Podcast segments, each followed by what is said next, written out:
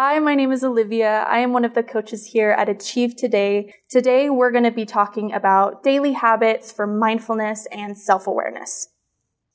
So mindfulness is the quality of being fully engaged in the present moment in the here and now. So it's kind of like you're becoming the witness or the observer to whatever you are experiencing. I almost consider it mindlessness because it's kind of getting out of your head and coming back to this present moment. So we currently live in a world where we are bombarded with information just about everywhere you go. Whether you're at the doctor's office or if you're checking your phone, you know, everywhere you go, we get a lot of information that overstimulates our minds. This information can take us away from this present moment, where we get too preoccupied with the what-ifs of what's going to happen in the future or preoccupied with what happened to us in the past. All of these things can get to a point where we have high levels of stress, high levels of worry, and feeling really disconnected from our bodies. The way to respond to this is to try mindfulness, because that takes us right back to the present moment. It can help reduce stress and overall bring more joy and gratitude back into our lives. So there have been a lot of studies on how mindfulness actually affects our brain chemistry. Recently, there was neuro research done at Berkeley University on how it actually affects our brains. So first, let's start by talking about two different parts of the brain.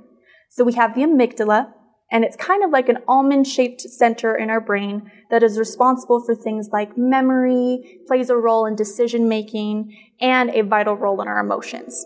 It is more importantly recognized as the part of our brain that processes fear. Then we have our prefrontal cortex.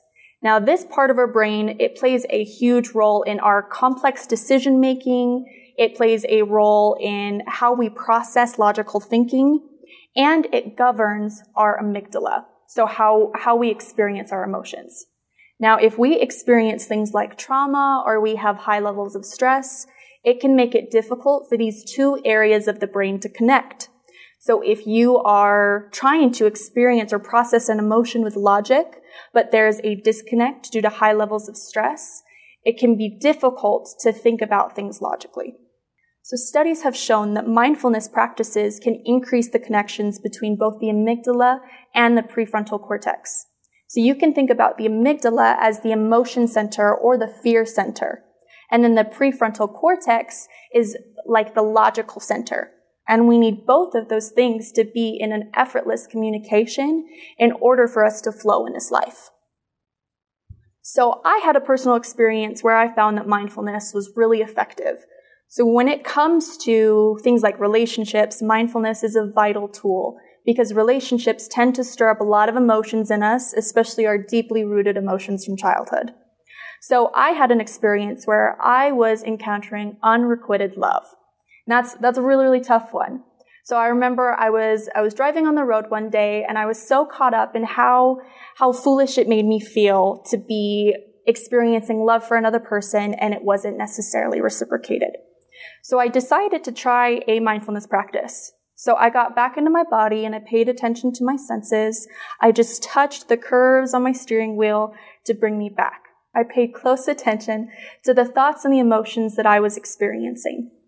When I did that, it was like there was a flip of consciousness where instead of feeling so resistant to all of these thoughts of, of love and insecurity, I felt a sense of appreciation for the love that I was experiencing, even if it wasn't requited back to me.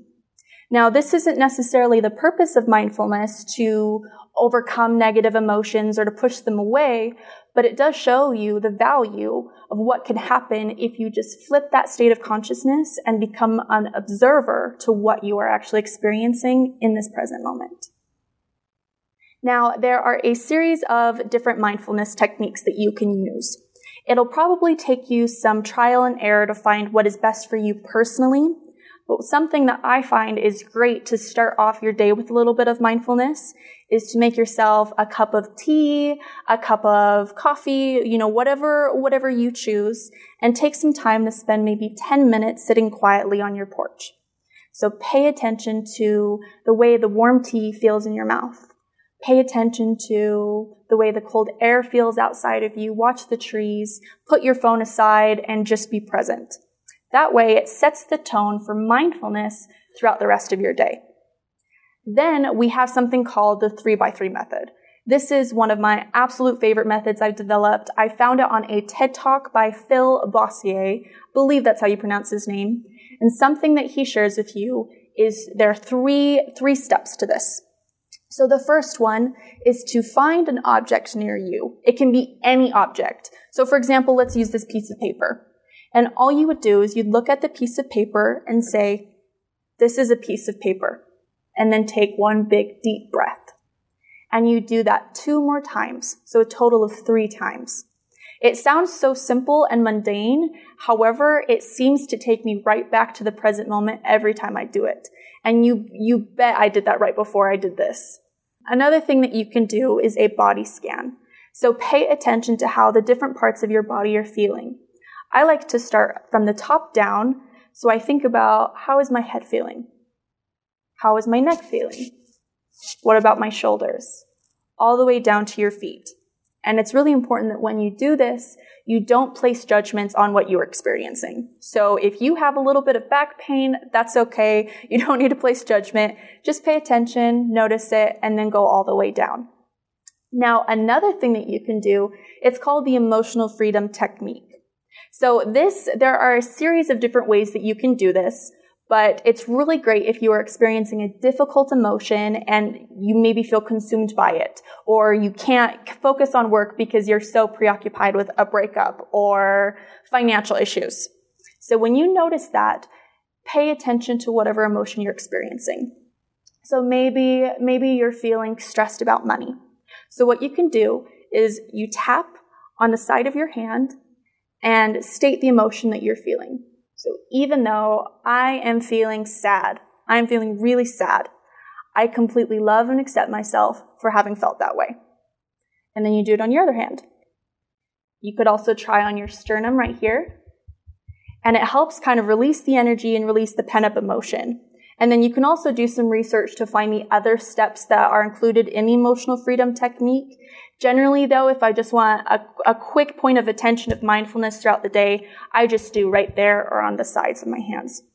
One of my favorite mindfulness exercises is playing I Spy. And that one's really familiar since a lot of us played that one when we were a kid. So if you are sitting at your desk at work, maybe you're, you've been waiting forever at a stoplight, play I Spy. So look for, you know, make something up. I spy something yellow. And then look around until you find something yellow. And this is a really good way to incorporate a kind of childlike quality to your mindfulness and to overall bring you back to the present moment. Now, next, we have my favorite mindfulness exercise, and this is the five senses exercise. So you start by identifying five things that you see in your environment, then four things that you feel, three things that you hear, two things that you smell, and lastly, one thing that you taste. Our senses are a great gift when it comes to mindfulness exercises because they are all associated with the body. You know, they're all kind of out of your mind. So they will bring you back to the present moment, back to your body, and this way you can cultivate that witness and observer of whatever you are experiencing. Thank you so much for taking the time to listen to this podcast. We hope that you have found some tremendous value in what has been said.